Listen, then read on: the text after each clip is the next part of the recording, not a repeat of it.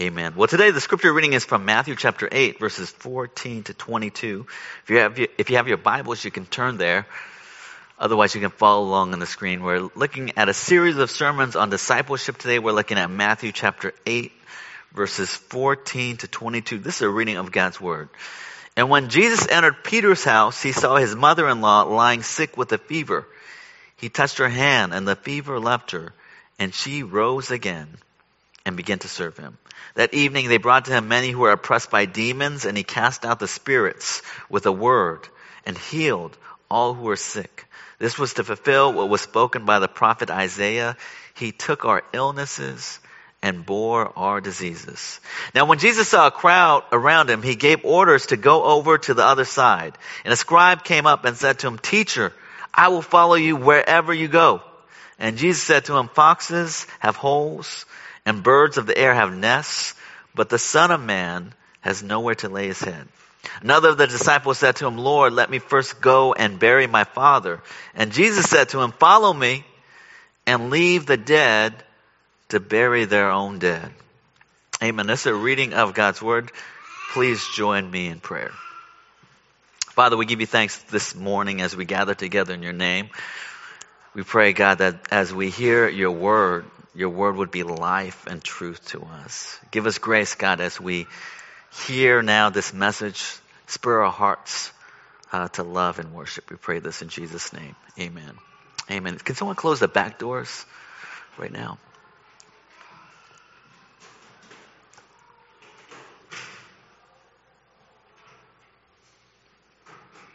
Well, this morning uh, we are right in the middle of a series of sermons. We're looking at this theme of discipleship, and the theme of discipleship is it's really important, uh, especially in our city right now, because of how secular our society has become.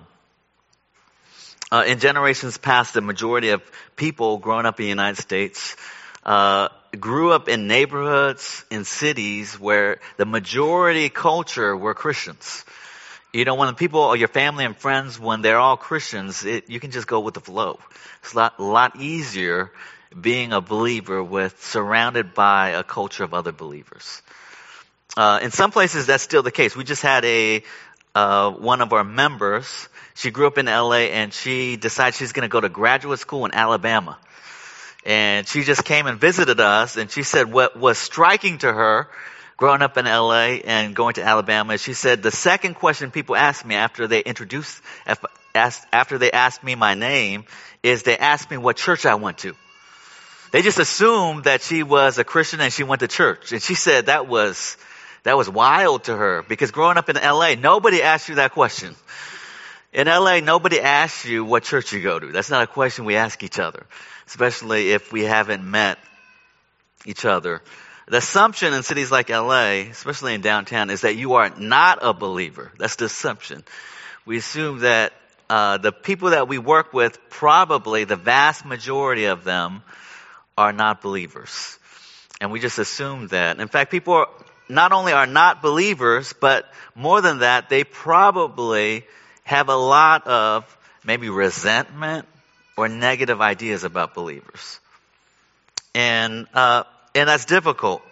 Uh, it's difficult. And sometimes you might feel like at the workplace, especially if you're surrounded by people who are not believers, to keep quiet about your faith. You know, because it's not a comfortable thing. People might harbor resentment, bitterness toward you. And I think what we're starting to see, especially in our society today, is that people in the West are starting to feel the idea that to follow Jesus is costly. It's costly. We're starting to recognize things that people all over the world, Christians around the world, even today, in some societies around the world, if you're a believer, you're thrown out of your household. It's a costly thing. The government persecutes you. Uh, in the first century, Christians were thrown to the lions. They were lit. They were set on fire for their faith. And in the first century and going forward, Christians realized that to be a Christian was a costly sacrifice. It was a costly sacrifice. And people in the West are starting to realize that. We're starting to catch up to this idea that to be a Christian, we need to count the cost. Today we're going to look at this idea that Jesus, before he has anyone follow him, he has people sit down and think about the cost of discipleship. And we're going to describe discipleship in a couple ways. Discipleship means dying to yourself, but it also means being raised in Jesus. Today we're going to talk about the cost of discipleship and describe discipleship as death in Jesus, dying with Jesus, but also being raised in Jesus. And we're going to look at those three things. And the first thing I want to look at is this idea of the costliness of discipleship. Throughout the series, we're looking at the gospel according to Matthew. And we said this is a good gospel to study because Matthew himself was a disciple. He knows something about discipleship. Matthew, in, in Matthew chapter 8, we're catching up to Jesus. And in Matthew 8, he's at the peak of his ministry. The word of Jesus has gotten out. The word on Jesus has gotten out. Jesus is the number one trending topic on Twitter. Everyone's talking about him. People are following him. There's masses and crowds of people that want to see miracles and hear his teaching. Anybody else in Jesus' position would have loved everything that was happening. They would have tried to build their brand. They would try to capitalize on all the success and the popularity. But here's the shocking thing about Jesus. He didn't love the crowds. Uh, he wasn't enthralled by the applause. In verse 18, we read this incredible sentence in verse 18. It says, Now when Jesus saw a crowd around him, he gave orders to go over to the other side. Matthew chapter 8, the crowds, they all want to see Jesus. They want a piece of Jesus. What does Jesus do? He says, we got to take off. We're going to the other side. Jesus did not trust the crowd. Everybody else would have run to the crowds. You know, everybody else would have basked in the applause of the crowds. But Jesus gave orders to leave the crowds. Jesus didn't want to be a celebrity. He wanted to be a savior. He didn't want the applause and the crowds. He knew that they weren't really there for him and I didn't understand his mission. One of the strategies Jesus used to escape the crowds was that he preached out of a boat. This was a brilliant strategy because after Jesus preached, he could just sail off. People could not follow him. They'd have to actually literally get in a boat to go after Jesus. So he regularly preached in the boat. Afterwards, he would take off to the other side of the lake. He would escape the crowds. But as Jesus went to the other side of the lake on this particular occasion, there are two persistent men who want to follow. They, they want more than being in a crowd. And we said the discipleship last week is stepping out of the crowd into a one-on-one encounter with Jesus. These men do that. The first man rose up to Jesus in verse 19. He's described as a scribe. A scribe was a religious leader. A scribe was someone who was committed to learning about the sacred truths of Scripture, following a, a, very specific lifestyle. By and large, in the first century, the scribes were against Jesus. They were threatened by Jesus. But here's a scribe who actually wanted to follow Jesus. He leads the crowd. And in verse 19, he goes to Jesus one on one and he says, teacher, I will go with you wherever you go. This man wanted to separate himself from the crowd. He wanted a real relationship with Jesus. He wanted to be a disciple. Wherever you go, Jesus, I want to go. You would think that Jesus would be excited. If after service a new visitor came up to me and said, Pastor Dennis, I want to be a member of City Light Church, I probably would not say to you, well, hold on a sec, slow your roll. Do you know what it takes to be a member of City Light Church? I want you to think about all that it takes. I probably would not do that. I probably would try to just encourage you.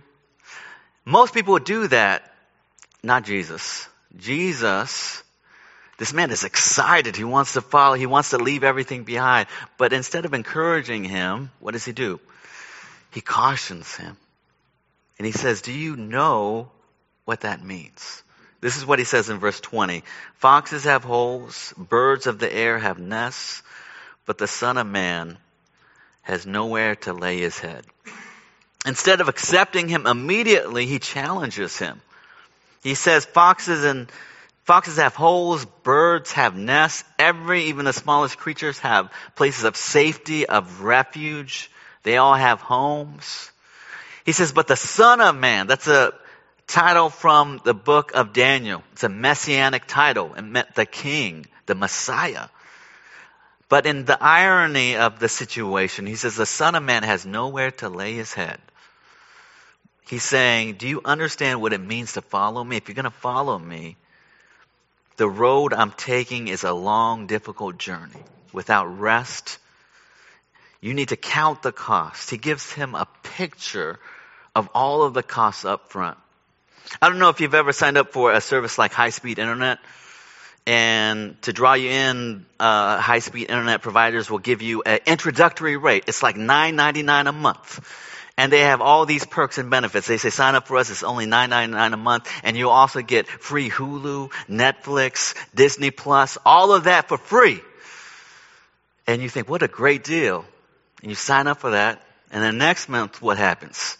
Well, next month they didn't tell you, but it's $79.99 the next month, and all those subscriptions expire. And by the way, that speed is not guaranteed. They help you all of these things, and in order to cancel, you got to talk to Sue, Kate, and Mary from from customer retention, be on hold for an hour, but they don't tell you all of that. They don't tell you about the cost up front. They hide it. They want to talk, t- tell you all about the benefits they don't want to tell you all about the costs. But what does Jesus do? It's so refreshing in one way because Jesus, right up front, he says, before you sign up, before you're a disciple, I want to tell you exactly what that entails. I want to tell you exactly what that entails. It's a, you have to travel light. You have to live a life that is uncomfortable. We're on a journey. We're going to be on a long journey. To back that up, he has another disciple come, come to Jesus in verse 21. Another disciple said to him, Lord, let me go first and bury my father. Here's another prospective disciple. Notice when the rabbi calls him teacher, this second prospective disciple calls him Lord. He says, You're more than a teacher, you're a king. You're the king. He gets it. Only one problem, he says to Jesus. Let me first go and bury my father. There's a couple of different ideas of what is happening. One is that his father has recently died and needs to be buried. More likely, scholars say in the first century, to bury your father was an idiom. In the first century, that idiom was the idea that he had already buried his father, but now he, had, he has to take care of his father's estate. He has to take care of his mother, who's now a widow. He has to take care of his father's property. He has all these administrative things to take care of with the passing of his father. And he's asking Jesus probably for a one to two year delay. He says to Jesus, I want to follow you. Can I get a deferral? Can we put this off for about a year? I'll catch up to you later, Jesus. It's a reasonable request. It's a reasonable request. What does Jesus say to him? Verse 22. Follow me and leave the dead to bury their own dead. Jesus says to him, you know, in the first century, family was of ultimate significance. It was your past, it was your present, it was your future, it was your identity, it was your destiny. Family was all important, and Jesus is saying to him, I have to come before your family. Uh, my ministry, the ministry of life, has to come before this ministry of death. Jesus is saying, I have to be your ultimate priority in life. Although, if you think about it, in some sense, it seems like an outrageous demand for Jesus to make. If Jesus was just a human being, a person, or just a leader, that would be an outrageous demand. The only reason Jesus can ask him to do that is Jesus is God himself. You know, this is the key to unlock everything about Jesus. He did miracles. He actually forgives people for their sins. He does all of these things because he is God. Only God can ask you to be the ultimate priority in your life. Only your creator, redeemer, restorer, your true lover, only he can ask to be the ultimate thing in your life because only he can. And only when he is will you, will you be truly fulfilled. Jesus says to him, I need to be everything. I need to be the, the, the first thing. And he asks him to think about the cost, to sit down and think about it. So what does discipleship mean? In order to really count the cost, you have to really delve into the depths of what discipleship is. And I wanted to, to say these two things about discipleship. And we're looking at this theme throughout the series. Discipleship, what does it ultimately essentially mean? What does it mean to follow Jesus? In order to count the cost, we need to know that. And really, the first thing about discipleship, it means dying to yourself, dying with Jesus. Dying with Jesus. Jesus says to all of his disciples and his prospective disciples this phrase, which he repeats again and again. That phrase is, follow me. What is a disciple? Well, first it means following Jesus. Notice that Jesus does not say, go and make extraordinary sacrifices for me. He doesn't say that. He says, follow me. You know, that separates Jesus from any dictator or despot. Uh, a dictator says, hey, go and leave your family, work round the clock, make all kinds of sacrifices for me, even though I would not do those things myself. But no, Jesus doesn't say that. Jesus says, follow me. In saying that, he's saying, I'm gonna be your example. I'm gonna make those sacrifices and follow me as I do those things. One, one of the questions we have with the question, uh, the statement "follow me" is the the most obvious uh, question is to where? Jesus, where are you going? Where am I following you to? That's the next pro- possible question. And the answer all throughout the Gospel of Matthew is that Jesus is on a journey to Jerusalem. Jesus, Jesus says in the Gospel of Luke, take up your cross and follow me. Jesus says, uh, follow me to the place of death. Because my whole mission in life is to give up my life for the sake of others. Follow me as I do that. That's what it means to follow me. Discipleship means following Jesus by giving our life away. And we see examples of that in verse 20. Right from the start, Jesus says, foxes have holes, birds have nests, but I'm the son of man and I got nowhere to lay my head. Jesus left the glory of his home in heaven and he came down to Skid Row. He came down to a place of suffering. He'd have nowhere to lay, lay, his head. Throughout his ministry, Jesus didn't have not, did not have an Airbnb. He did not have hotels or motels. He was on the go. He was often sleeping in boats. We see Jesus napping. Why? That's where he got his sleep. Jesus was always on the move, always uncomfortable. Uh, the passage right before this, we got a glimpse of it, of an average typical day in Jesus' life. This is what it looked like. In verse 16, the evening they brought for him many who were oppressed by demons, and he cast out the spirits with a word and healed all who were sick. This was to fulfill what was spoken by the prophet Isaiah. He took our illnesses and bore our diseases. Here we get a typical day in the life of Jesus. He was surrounded every day by people who were the sickest people in society. People who had terminal illnesses. They would all gather around Jesus. And what happens to people who are constantly surrounded by sick people? And the answer is they get sick themselves. That's why in verse 17 it says of this, of Jesus, a prophecy from Isaiah, He took our illnesses and bore our diseases. That Jesus' ministry, He was so surrounded by the sick and the weary and the broken that He Himself became sick. Jesus was like a doctor living in the West who decides to go to Asia to treat people with the coronavirus. And he himself works day and night and he himself gets sick with that virus treating people. Jesus ministered to the most vulnerable and broken. It says he himself took our illness or sickness. Jesus spent his whole life giving his life away. Ultimately, he goes to the cross where he lays down his life for his people. What motivates discipleship is the sacrifice of Jesus.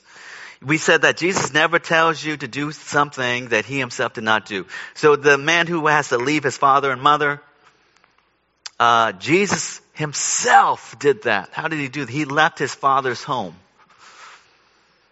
Uh, he did not prioritize his own father, but he leaves that heavenly abode and he comes to this earth to give up his life for us, for his people. Jesus' sacrifice is that ultimate sacrifice. And that's that, that's the essence of the gospel. He does that all for us. He leaves his father's house and he is cursed on our behalf. And by his wounds, we are healed. Jesus' sacrifice is once and for all. It's redemptive in a way that none of our sacrifices are. But uh, if we're in Jesus, if we want to follow Jesus, we are also called now to a life of sacrifice. We are also called to give our lives away. Philippians 2, 3 to 4, the Apostle Paul says, Do nothing from selfish ambition or conceit, but in humility count others more significant than yourselves. Let each of you look not only to his own interests, but also to the interests of others. Think about all the ways we're constantly thinking about and obsessing about ourselves, our future, our job, our family. And Apostle Paul says, flip that all around. I want you to think now more about the needs of other people. I want you to live your life giving your life away like your Savior did. Discipleship means dying to ourselves, living to God and for other people. One application of that is uh, the season of Lent. Uh, Adrian just mentioned that this Wednesday is Ash Wednesday. Uh, Ash Wednesday is the beginning of Lent. Lent is 40 days, excluding Sundays, which are always feast days. Lent is 40 days in preparation before we hit Easter. Lent historically has been a season where people fast. Typically, historically, people have fasted once or twice a week during Lent. Often during Lent, people give things up for Lent. And one way I would encourage you to think about Lent and practicing Lent is fasting from things that are hurting you. Fast from things that are hurting you. Think about things in your life that are destroying you, destroying your mental health. Uh, things like social media, fast food, pornography, worry, anxiety. Use the next 40 days to fast from those things. Fast from things that are really destroying your life that are hurting you. Free yourself from those things. Use those things and redeem the time you had spending time and spending money on those things and redeem those things. And use that free space now to connect with God and to bless other people with. Less is more. That's what Lent is about. You've heard of juice cleanses that cleanse your body. Lent is about a spiritual cleanse. Lent is about a Marie, Marie Kondo for your soul. It's about throwing out all the junk in your life. Things that are destroying you, polluting you, causing you anxiety and stress. Throw those things out during Lent. Fast from those things. And with the saved time and money, offer those things to God. Lent is a season of dying to yourself. It's a season for dying to the things that are killing you. They are killing you and asking God, God, with that free spare time, would I come alive to things that really matter? This is a season of dying. But here's the final point. Uh, ultimately, the ministry of Jesus and following Jesus is about dying to ourselves, but finally, ultimately, it's about living. Discipleship means resurrecting with Jesus. When we die to ourselves, and we die in Christ, the promise is we will be born again to new life. When you look at the ministry of Jesus, what you see is that his ministry is not a ministry of death, but ultimately life. Everywhere Jesus goes, he brings life. We see this in verse 14 when Jesus enters Peter's house. What does he do? It says, when he enters his house, he saw his mother-in-law lying sick with a fever. He touched her hand and the fever left her and she rose again and began to serve him. That evening they brought to him many who were oppressed by demons, and he cast out the spirit with a word and healed all who were sick. Jesus' entire ministry, wherever he goes, he brings life. He goes to see Peter's mother-in-law, tenderly touches her hand, raises her. She begins to serve them. He goes to all these people who are demon possessed, and we kind of think of that as some extraordinary evil. But let me tell you something. You know, we're all, we all have some kind of demon in our life. Some kind of thing that is evil that is driving our life. It could be lust. It could be pride. It could be greed. It could be work. It could be family. We all have something in our life that is driving our lives. And Jesus wants to set us free from those things. He wants to exorcise all that is driving us in our life, that is driving us to the ground, that is unhealthy, that is not beautiful. And He's come to free us from those things. Jesus has come to bring life. When you think about Jesus' life, theologically you can break it up in two ways. There's death and there's life. Jesus has come into this world to suffer, to die, but after death is resurrection, ascension, and new life. To be a follower of Jesus then means those two things. That we die to ourselves, we die in Jesus, but we're also raised to new life. So in Philippians 3, verse 10 to 11, Paul says that I may know him and the power of his resurrection and may share in his sufferings, becoming like him in his death that by any means possible I may attain to the resurrection from the dead. If you're a believer, you're united to Jesus, his death and his life. Paul says, I am united and I united to his death and his sufferings, but I'm also united to his resurrection and his life. Paul Miller wrote a book this last year called The J Curve, and he explains the Christian life as a J curve. I have an image of that. And when you look at Jesus' life, there was life. He came to this earth, but he suffered. There's brokenness. There's humiliation. It craters at death. But after death, it rises to a new life. And that resurrection life is higher than the original life that started. And Paul Miller's point is that the Christian life follows a J curve. That all throughout our life, we're going to experience tragedy and despair and loss and that's the death point. But if we're in Christ, we're continually going to experience resurrection, not just in the life to come, but all throughout our life. When we die to ourselves, all throughout our life, we will also experience resurrection. We'll experience newness of life. And that resurrection is going to be higher than the life that we started with. That's the, the tail end of the J curve. And I want to give you some examples of that uh, my my nine year old son, he recently, uh, I've kind of talked about him. He loves basketball. My son is obsessed with basketball. He has basketball posters all over his wall. He collects basketball cards. Uh, sometimes he just uh, goes and asks Siri about rosters, and he copies the rosters of every basketball team in the league. He's in two basketball leagues, not just one, but two. One's a recreational league, and one is a very competitive travel league. Uh, and it's very competitive. And the last, this last year, he's been struggling to keep up with these boys who are traveling and playing in a very competitive tournaments. And I've watched his games and he struggled to have any kind of game time. He's only playing five or ten minutes, something like that. And he's been struggling to keep up. He loves it, but he can't keep up with these other boys.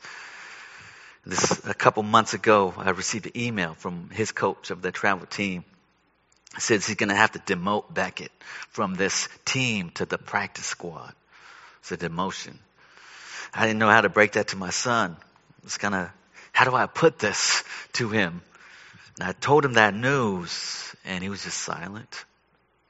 Just kind of felt devastated by that news. And I was talking to him, and he was at the bottom of this J curve. And I was telling him, I want to walk through that with him. And I said, you know, basketball doesn't have to be your life. I told him, you know, you're, you're loved by God and your parents. And your, your identity is not in that. Basketball. It's not, that's not your life. That's not your destiny. That's not your future. That's not everything. And he kind of understood that. It was still hard for him, but he understood that. And he surprised me a few weeks later uh, when I was talking to him about that. And he said to me, Dad, you know, I don't have to play in that team. I can just play rec ball, and that's fine. He said, That's good. That's all I need. And I like to think that my talk had a little something to do with it, but I like to think that he realized that basketball was not his life. His life was found hopefully in Christ, in God. That wasn't everything. And guess what happened after that? Now when he plays ball, both in leagues, he's playing a lot better because he's playing a lot freer. He's not stressed about it. He's not trying to make the team. He's not anxious and nervous. It's just one thing in his life. And he's playing loose, free, and guess what? Joyfully. Because it's not everything. It's just one thing. And he can just enjoy that. And when you follow the J curve in all of your life, you are going to experience all throughout your life trouble in your marriage, at work. You are going to have your ego crushed and bruised. You're going to experience pain and frustration. But if you understand the idea of the J curve, understand tragedy and hardship as in your life as places where God can put to death your pride, your idolatry, and ask God, God, help me experience this in you. And when I do, raise me to new life. Bring me to a higher place. And in Jesus, that will happen. One day, ultimately, we will all die. And the people that we love will die. But in Christ, literally, one day we will also be risen to new life. That we are like seeds that go in the ground and we can, in Christ, be risen to this new life. Most of us, we don't want to go down in order to go up. We just want to go up. We just want blessings and God to be with us and to have delight. But in Christ, what happens is to go up, we first have to go down. We have to die to ourselves, to our pride, to our idols, to our lusts. And when we die, the promise is, that's what helps you in the J curve, is you know, hey, there is a resurrection coming. it's dark right now but there will be light in Christ. I want to close with this uh, word from C.S. Lewis, and we'll close with this. This is what he says. This principle runs throughout all life from top to bottom. Give up yourself and you will find your real self. Lose your life and you will save it. Submit to death, death of your ambitions and favorite wishes every day and death of your whole body in the end Submit with every fiber of your being and you will find eternal life. Keep back nothing. Nothing you have not given away will ever really be yours. Nothing in you that has not died will ever be raised from the dead. Look for yourself and you will find in the long run only hatred, loneliness, despair, rage, ruin, and decay. But look for Jesus and you will find him, and with him, everything else thrown in. Please join me in prayer. Father, we want to give you thanks for this word. And, and I pray, God, that uh, all the people here would have counted this cost of discipleship of what it means to die to ourselves, to, to all the things that are driving our lives, and help us to know that things that are driving our lives are killing us. They're not true gods. We need you to rescue us. Pray, God, as we die to ourselves, that we would live a new resurrection life. A life of hope, a life of joy, a life of selfless service. I pray that as we lose our life, we would gain a real life. As we die to ourselves, you would give us a new self, and that we would know we are loved eternally that we have all of heaven as our inheritance. Help us to be a church of disciples, Father. Help us step out of the crowd, out of comfort. Help us to step into a life of service and worship for your glory. We pray this in Jesus' name. Amen.